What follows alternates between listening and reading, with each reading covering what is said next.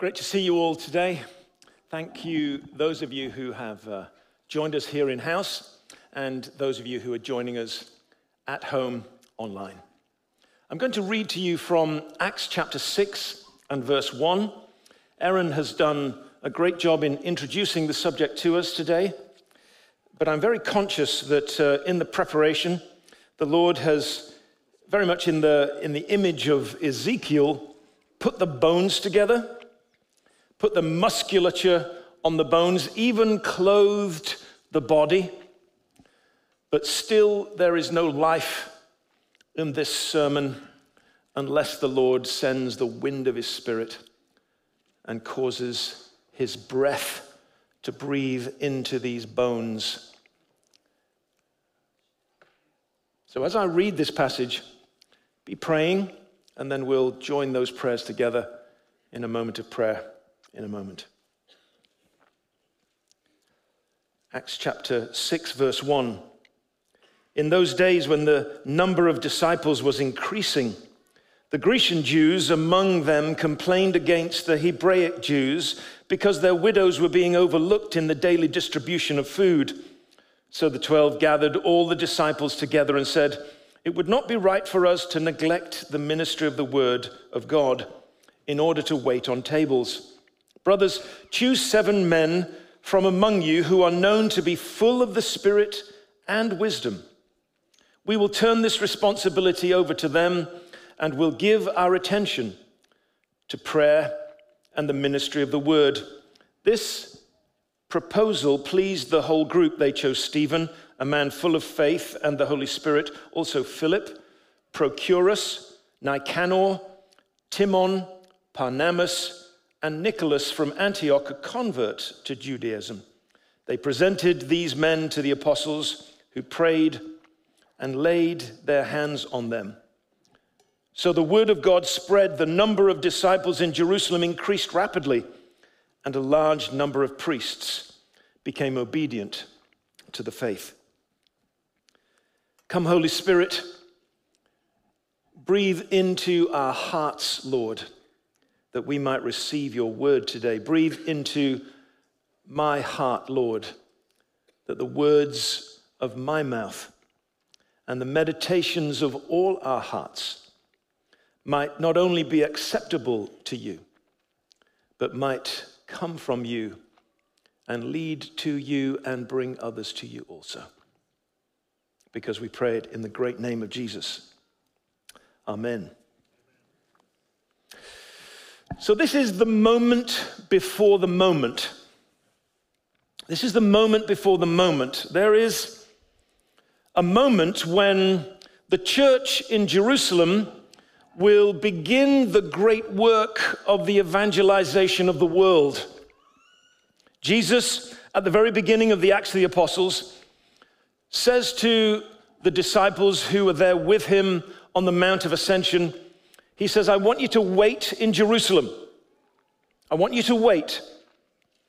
The Father has promised that He will clothe you with power from on high. And this is what I want you to do. I want you to be my witnesses. First in Jerusalem, then in Judea, then in Samaria, then to the ends of the earth. But I want you to wait. Wait until the power of the Spirit comes upon you to enable you to fulfill this work. And so the disciples, as you know, spent 10 days in prayer, 120 of them in an upper room together.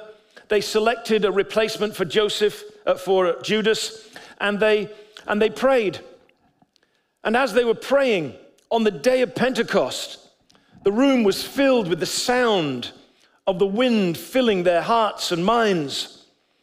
Fire separated and descended on each one of them so that each one of them looked like the tabernacle of the Lord. Each one of them looked like there was a pillar of fire above their heads.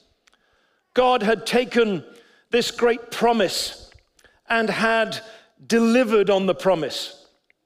The promise that the Holy Spirit would not be restricted to a location, but now would be given to a people. And as the Spirit baptized them. So they began to speak in the tongues of other nations. And the great scattering that had taken place of the Jewish people into the many language groups and cultural groups around the world could hear the good news of Jesus proclaimed in their own language. And of course, this caused great mystery, caused a, a, great sense of confusion in the minds of those that were hearing it because they knew that the people that were saying these things were Galileans. And so here is the moment when the whole project begins. But it's not the moment when the project, if you like, is fulfilled. There are things to be learned along the way. Now, some preachers and commentators have suggested that the church in Jerusalem had become self referencing, self focused, self orientated, and had failed to fulfill the call of Jesus by going beyond the bounds of Jerusalem up to the point when Stephen is murdered. And with the, with the persecution, they're scattered. And the suggestion is that God had to use persecution to actually get the church out into the world. And maybe you've heard that, and maybe you've referenced that, and maybe you've thought that. I would like to suggest an alternative reading to the text. I think the reason that we say that is because it fits with our experience. What would it take for us to get into the world?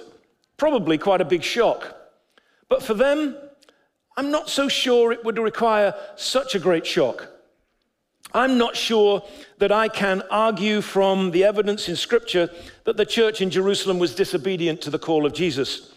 Rather, I would suggest that what happens between Acts chapter 1 and Acts chapter 8, and here in the end of this, this process, just in the moment before the moment, what we see is the Spirit of God preparing the hearts of the people for the mission that He's given them. And I'd like to demonstrate that to you by just giving you a 30,000 foot journey from chapter 1 to chapter 6, and perhaps just looking beyond. If we're at 30,000 feet, we might be able to look as far as chapter 8. You see, I think that what's happening in these first few chapters of the Acts of the Apostles is something that needs to happen in our hearts also. The church is faced with cultural division. The people of the diaspora of the Jews had become Greek speaking. They no longer spoke the tongue of their forefathers, Aramaic. And they were often looked down upon by the Aramaic speaking Jews. When Peter speaks to the crowd on the day of Pentecost, he identifies that there's a, there's a clear division in the minds of the, of the audience. He says, All of you from all over the world, and those of you who are residents of Jerusalem. And so already there's a compartmentalization that's going on that, that Peter references. You see, there are those who speak one language, and there are those who speak other languages, the languages of the Gentiles, principally the language of the Greeks. And here in the church, that reality is represented in the widows who rely upon the daily distribution of food. Now, the way that, that cultural division works is generally through language. Culture is created by language. And if you see two people in front of you, and one of them speaks your language and the other one doesn't speak your language, it is by nature much easier to speak to the person who knows your language. And if you're speaking their language, you will tend to make a heart connection with them and a cultural connection with them because they are part of the culture that you have been raised in. And so now there is a simple connection. And, and as people are going out and distributing the food to the widows, they're obviously connecting much better with the ones who speak the same language as them rather than the others. Now, is there something deliberately racist about this? Of course not. Is there a cultural bias? Yes, of course there is. Of course, there's a cultural bias. And so, how do we overcome the cultural bias? And why should we? Well, here's the thing to fulfill the Great Commission, you have to live the Great Commandment.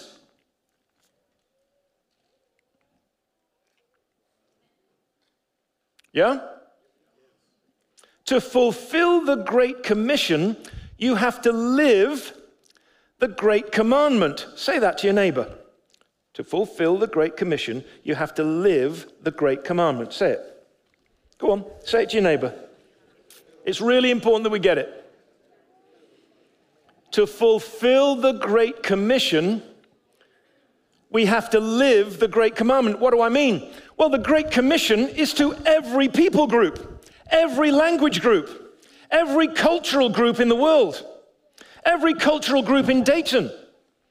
And why would we learn the culture of another so that we can communicate? And why would we communicate? So we can fulfill the Great Commission. But if it's only on the basis of the Great Commission, it will be a driven, hard, edged reality. But if the reason that we're reaching out is because we remember that before the Great Commission, Jesus gave us the Great Commandment, then we will do it out of love. Here's a person who doesn't know me and I don't know them, and they don't speak in quite the same way as me. Do I love them? If I love them, I will lean into them and learn their ways, learn their language, learn the way that they understand the world, and I'll be able to go under the impulse of the Spirit from Jerusalem to Judea to Samaria and to the ends of the earth because I'll learn the necessary skills of building bridges from Jerusalem to Judea to Samaria to the ends of the earth. Yeah? Now, this is a commission that's not given just to a few of us, it's given to all of us. Just like the Great Commandment is not just given to a few of us, it's given to all of us. And so, if the Great Commandment and the Great Commission are given to all of us, then all of us are responsible for reaching out beyond our comfort zone, beyond our places of cultural bias, not because we're wicked, but just because that's the way we are, that's the way we were raised, that's the way we have been trained and, and enculturated. Reaching out from beyond our place of comfort to the place of discomfort so that we can fulfill the great commandment and the great commission. Is anybody hearing me?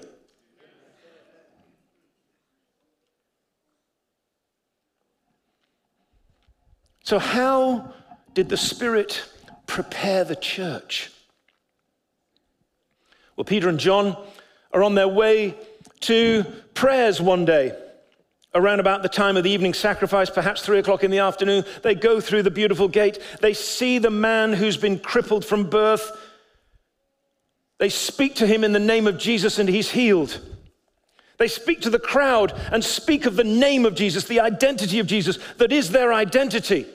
They're taken prisoner by the, by the temple guards. They're brought before the Sanhedrin.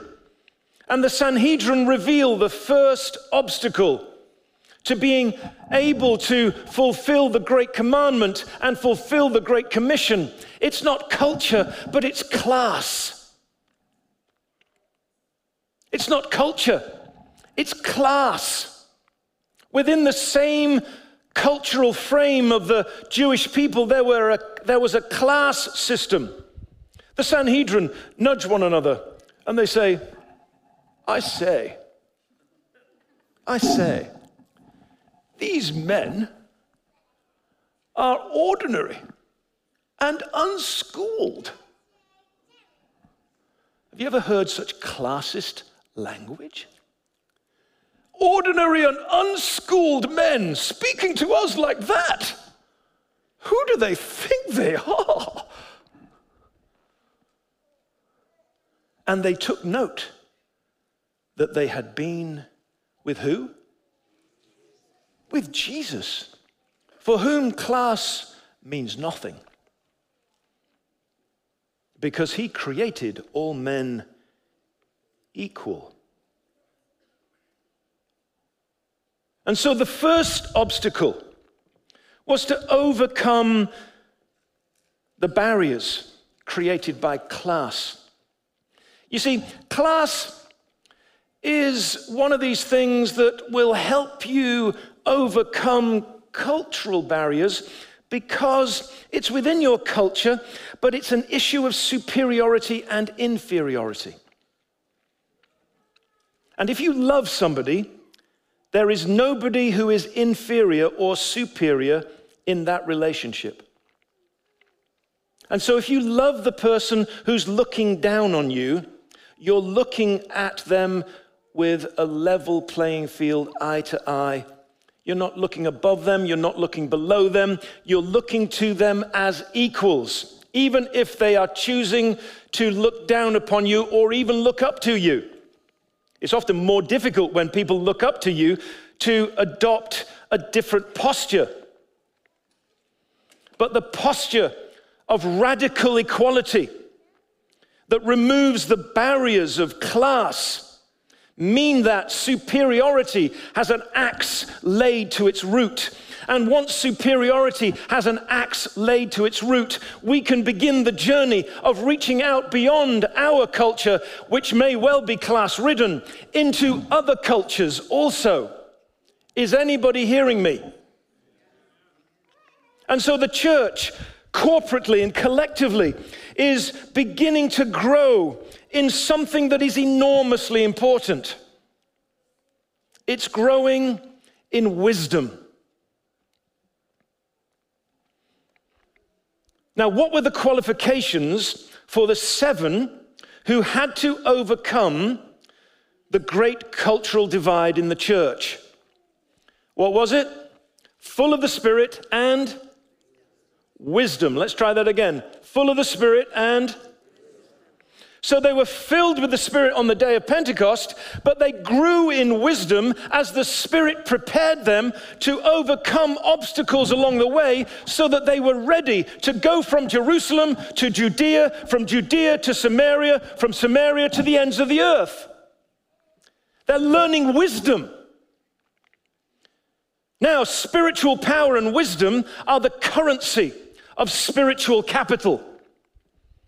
And if you want spiritual capital, which is by far and away the most important capital that you can possess and invest, then what you will have by having spiritual capital is you will have spiritual power and wisdom beyond your years, beyond your station in, in life, beyond your peers. You will have the wisdom of God. And where does wisdom come from? You see, it's very, very interesting to me the way that the Gospels and the Acts of the Apostles work. Because you see, the Gospels deal with wisdom at the outset and then reference power at the end. The Acts of the Apostles deals with power at the beginning and trains the disciples in wisdom as they go along. Wisdom, says Jesus, is this it's like a wise man who built his house on the rock. And that wise man, that wise person, that wise woman, they build their lives, their family, their oikos, their extended set of relationships. They build it on the rock. And what does it mean to build your house on the rock? It means that you hear the voice of God and you put it into practice. The foolish builder hears the voice of God and does not put it into practice. The foolish builder is the one who goes to church every week celebrates a great sermon, and then doesn't put it into practice.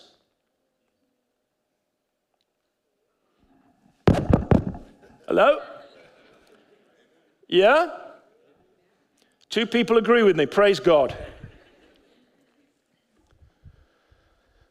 The wise person, says Jesus, at the beginning of his ministry, is the one who hears his words and puts them into practice. At the end of the Gospels, Jesus says, Get ready for the power. At the beginning of the Acts of the Apostles, the power comes. And as the power comes, it fills their hearts, and the Holy Spirit breathes into them and makes it possible for them to learn what it means to be wise stewards of God's power, what it means to be wise stewards of God's word, what it means to be wise stewards of the good news of Jesus. And they learn the wisdom of, of extending beyond themselves. They, they learn the wisdom of, of how to live with the call of the Great Commission, in the presence of the Great Commandment. And they see the Sanhedrin and they love them. And they see the power elite and they love them. And they see the people who are above them and below them according to everyone else's views of the world. And they love them, and the wisdom grows in them. And so now they've dealt with class. But what about, what about something beyond class? What about, what about context? Well, here's Jerusalem. It's one particular context. It's got a particular group of people with the same culture. And then there's Judea. It's got the same culture, but it's a different context. Jesus says you'll, you'll go from Jerusalem to Judea, Samaria, the ends of the earth. How do they learn how to reach Judea from Jerusalem? By Judea coming to them. Chapter 5. Right after they've begun to engage with the issues of class, they now begin to engage with the issues of context. And they discover that in whatever context, people hunger for the presence of God. Because the people from all around the region, Judea, came to Jerusalem to be healed of their diseases and to be delivered of their demons. Now, this is tremendously important because what they were learning was that the people who are of the same culture and of the same language basically functioned in the same way that they did.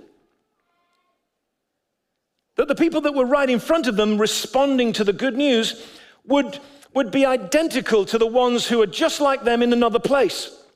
And so the context did not define what a culture would do by way of response to God. And so they learned that.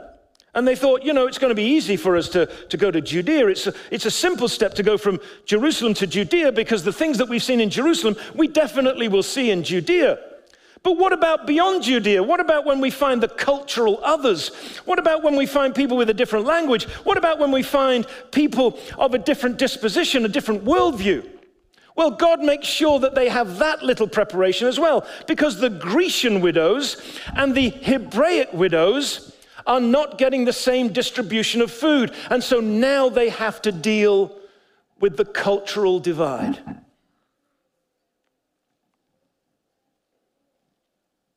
Do you see the great wisdom of God? Do you see how God, in His wonderful understanding of our hearts and lives, gives us stepping stones toward his glory. He gives us simple steps towards what it is that he wants us to fulfill. What does he want us to fulfill? Well, I would suggest to you that the minimum that he wants us to fulfill is to reach out beyond ourselves to the people of our geographic, geographical region. Dayton, Miami Valley. But if we step into Dayton and Miami Valley and do not take into account the issues of class and context and culture, we'll inevitably fail in our communication. And so, what do we learn? We learn wisdom. And what does wisdom do? Wisdom does something inside of us. It not only prepares us for something outside of us, it does something inside of us. At the very beginning of the story of the Acts of the Apostles, we see the disciples finding themselves under the open heaven, under which Jesus functioned and did his ministry and mission. The open heaven, the torn sky, from which the dove descended upon Jesus and filled him for ministry and mission. That open heaven was now the open heaven above the church of Jesus Christ. And they had learned from Jesus how to maintain their place under that open heaven, but they still needed to have an open heart. Having an open heaven is wonderful, but you've got to have an open heart. You have to have a heart that is ready to receive the cultural other. You have to have a heart that's ready to receive the person that looks down on you. You have to have a heart to receive the person that looks up to you. You have to have the heart of Jesus himself that considers all people equal. So equal did Jesus consider us that he went to the cross for each one of us.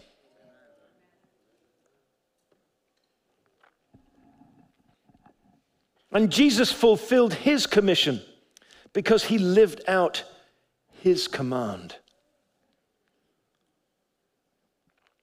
And so here we are in the crucible of God's preparation, seeing the church being developed and made ready for the great day when the scattering will come. And when the scattering comes, will the gospel go forward or will the church collapse? Well, we're here, so we know the answer. What has God been doing in us? I would suggest He's doing in us the work of preparation. Is it that we are wise people that need to be filled with the Spirit, or are we people who are full of the Spirit who need to become wise? I don't know maybe a bit of both. But what I know is this for any great obstacle that faces us, it's impossible to overcome it without spiritual capital.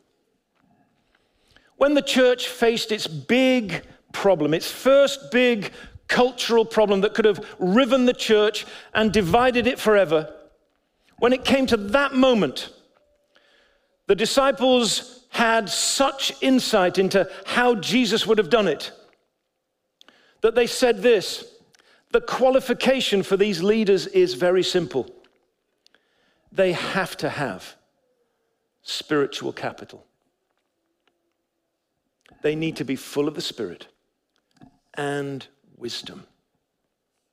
They need to be people with spiritual capital who have spiritual currency that they can invest in the lives of others, that they can invest in the situation that's before us. God is giving us a great call. Where is your spiritual capital? Are you full to overflowing with the Spirit? Are you wise in your dealing with others? Are you able to live out the Great Commission because you live in the Great Commandment? These are not complex things, but they're incredibly hard. The gospel is always simple and hard. Simple because anyone can understand it, hard because it requires the giving up of our life to fulfill it.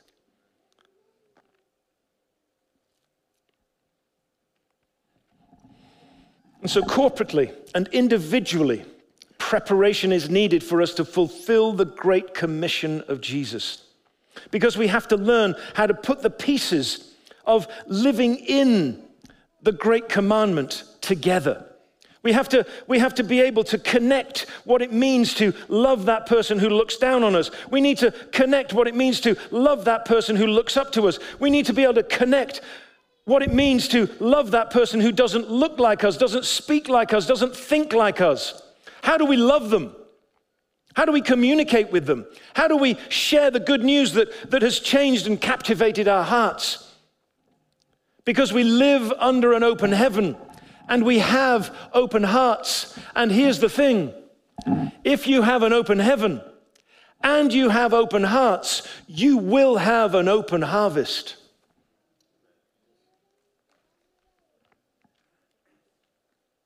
You've got to tell your neighbor that because it's so easy to remember, isn't it?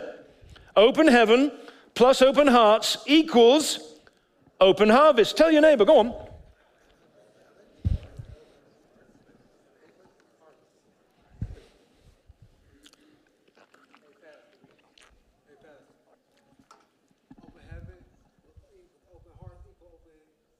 Harvest. Got it, Ben. Well done, brother. Good man. Ben's just on the front row to help me out this morning. Thank you, brother. So, where are we in this process?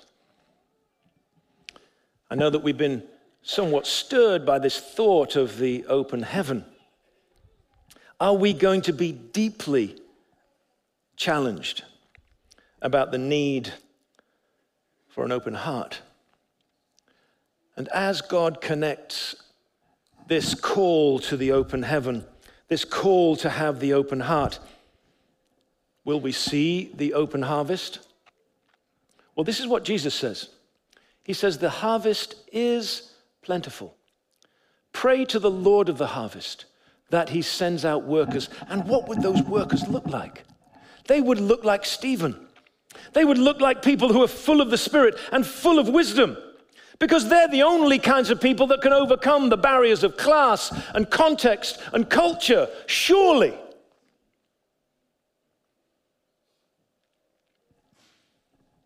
And so we know that the harvest is plentiful. But the workers are few. And why are they few? Because there are so few who will live under the open heaven and learn how to have open hearts. The harvest stands waiting for the workers. And we are the workers. And God wants us to live under that open heaven and, and live with that open heart. And it changes everything. Now, as a, as a staff team, as a leadership team, we've been We've been wrestling with these things and we've, we've looked at ways in which we can train the wider community of Apex and how we can connect with the wider world in which we're, in which we're placed. And we've come to a realization that, that perhaps the way to do this is to learn the language of the world around us and apply it to the issues that we face. And so, even though I truly, truly despise social media, we built a social media platform for the people of Apex, protected from the wolves who would come and tear it apart, where we can have godly conversations one with another, where we can share with one another our breakthroughs and our understandings, where we can learn from one another and we can begin to encourage one another, to outdo one another in zeal the Resonde platform is just precisely that. I don't know whether we have that available to us to show, but um, I think we might do. How are we doing? Oh, look, we've got a little cursor on the screen. Those of you at home have no idea what I'm talking about, but I've got something going around on the screen right now. Just wave to me from the balcony there if you've got a sense. Is it not going to work? You don't think so? Oh, hang on, there it is. Is that it? Yeah. Okay, so let's see if we can get onto it. Maybe we. Oh, is that it already? Yeah, I think we're there already. So, so this is um, this is pretty much like Facebook. So we've got all this stuff going on. We've got, uh, we've got the event coming up. We've got topics that we've got. We've got breakthroughs. See the, the breakthroughs that people are having? There's Joan sharing some stuff, and Karen and Gwen, a leader from Alaska. Jason, he talks a lot. And um, did I say that out loud? I didn't mean to say that out loud. But it's a great thing because now we have a place where we can not only connect with one another, but here's the thing we can learn how the world functions and learn the language of our culture without feeling like we're either crushed or in competition. But we've also got a, another platform. Well, we've got lots right now, but we've got interlocking platforms. We've got another platform called Walking with Heroes. And what we wanted to do was to have a coaching platform where we could coach leaders. But we realized that the leaders that we, that we really were most devoid of were young leaders. And so we looked at the young people and we went to the young people and we said, what would the website look like if it was kind of cool? And not kind of pretend church cool, but really cool. And um, Walking with Heroes came along. And um, we decided that, like everything else in our society, the old people like me would put up with the fact that it's youthful, but the young people wouldn't put up with the fact that it was old. And so we just made it young. And um, we went into this whole deal. So we've got all kinds of introductory ideas and thoughts that are right there on Walking with Heroes. You can click on that if you want to. So, what does this represent? It represents us growing in wisdom, learning how to connect, learning how to make a step towards the cultural other. Old people in the congregation, the cultural other are the young people sitting over there. It's a whole nother world. It's a whole nother worldview.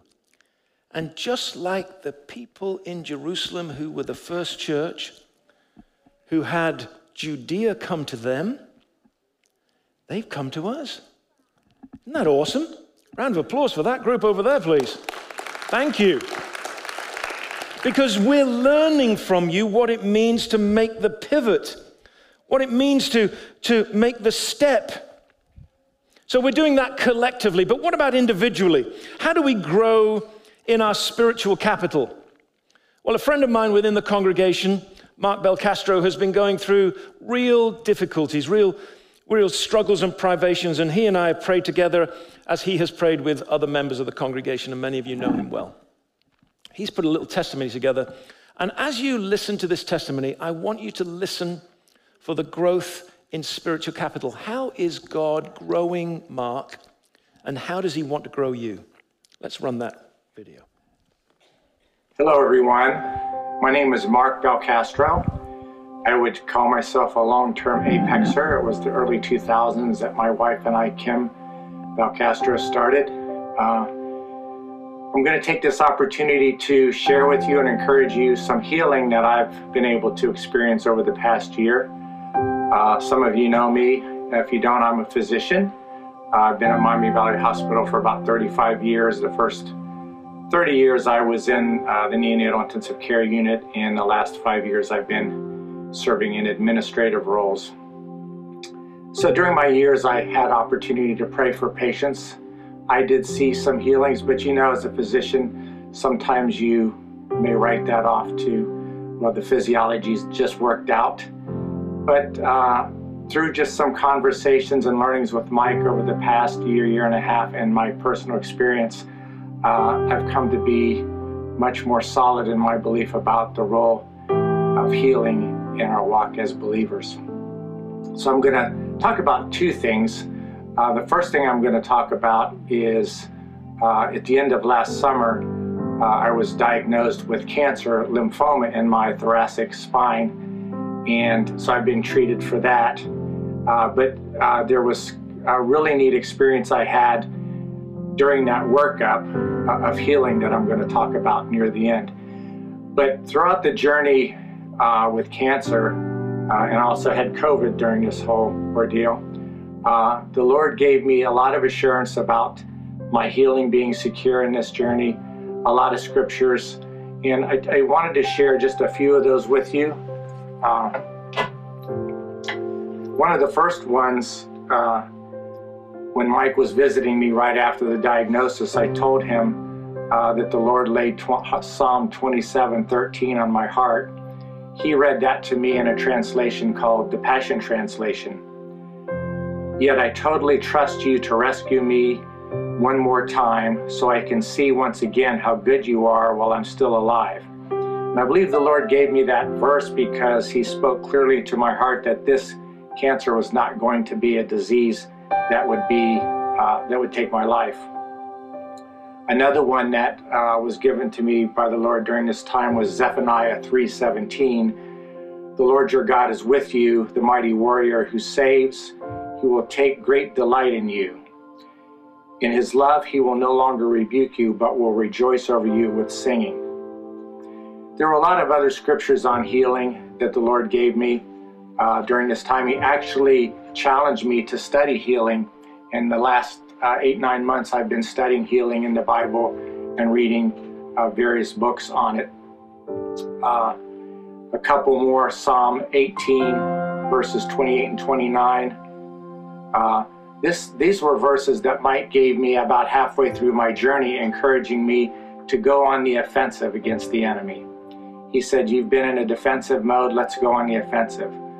Uh, you, Lord, keep my lamp burning. My God turns my darkness into light. With your help, I can advance against a troop. With my God, I can scale a wall. And then further on in Psalm 18, verses 32 and 34, it is God who arms me with strength and keeps my way secure. He makes my feet like the feet of a deer. He causes me to stand on the heights. He trains my hands for a battle. My arms can bend a bow of bronze. So, those were very powerful uh, verses that the Lord gave me on this journey. But the one kind of really neat part of this whole story was actually while my diagnosis of cancer was made. I had probably for about a decade developed a low back problem down in my lumbar area with some nerve compression. And uh, I was close to having surgery at one point, but I decided to opt for physical therapy, which helped. Uh, and uh, early on in Mike's uh, journey with us at Apex, he had learned of my low back problem and he prayed for it on a couple of different occasions. Uh, on the second occasion, I actually felt uh, a warmth go through my body and through my back, and I, I told him that. And over the ensuing months after that, uh, I was thinking back after about three or four months, and I thought, I haven't had any pain in about three or four months. Still a little bit of weakness in my leg, but no pain. And then I started developing the symptoms of this cancer. And uh, as I was being worked up, they uh, were doing MRIs and things of my spine to make the diagnosis of this cancer, and uh, which was up higher in my back. So this was about the end of the summer, and uh, Mike had prayed for me. Probably it would have been late winter, early spring for my low back. But I got a call from the neurosurgeon, and she said there's something going on uh, that looks pretty serious. We're going to need to, to do a biopsy of that area. But she said, by the way, all of the stuff that was going on in your low back on the MRI, it's gone. And so uh, we kind of had definitive evidence that the prayer for my low back had resulted in a healing. Continue to be encouraged in whatever you're going through in whatever healing journey you're in. Uh, stay faithful uh, and continue to pray. Thank you.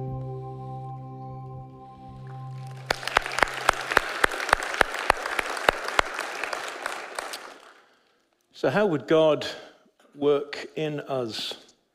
Spiritual capital, where there's power and wisdom at work, so that we live under the open heaven that provides all the power and with an open heart that connects all the wisdom so that we can see an open harvest. How?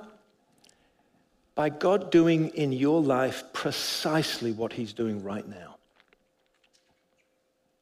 Because if right now, in whatever it is that you're going through, you will commit to answering the two questions of discipleship, you will grow in wisdom. Did you notice that Mark just wanted to spend time with people that could pray with him, that could give him godly counsel, and that he could read the scriptures? Did you notice that? He's answering the first question Jesus, what are you saying to me? And then he's looking for ways to apply it. And so he's answering the second question and what am I going to do about it? What is God saying to you right now? And what are you going to do about it? And if you'll answer those questions, you will grow in wisdom. And if you'll grow in wisdom, you'll be ready for the outpouring of the Spirit. And if you've already been part of the outpouring of the Spirit, you'll continue to grow in wisdom, whether it's the gospel story where wisdom comes first and power comes second, or whether it's the story of the Acts where power comes first and wisdom comes second. It matters not. We need both. We need both. And so, whatever your spiritual experience is, whether it be power first and wisdom second, wisdom first, or power second, we need both. We need the capital of God's Spirit and the currency of that capital to be able to invest in the lives of others. God is preparing you and me right now. Will we allow Him to do that? And in doing that, will we learn the necessary steps to fulfill the Great Commission by living in the Great Commandment? Under an open heaven, with an open heart, with eyes for the open harvest. Jesus, thank you for your word today. Lord, cause these words to settle in our hearts and cause us to remember them tomorrow. Remind us, Lord, of the Great Commission and the Great Commandment. Remind us, Lord, of the open heaven and the open heart. And Lord, show us the open harvest because, Lord, we want to be accompanied to the gates of heaven by many. And so, Lord, we pray that you'd be gracious to us in this and hear our prayer. And all God's people say,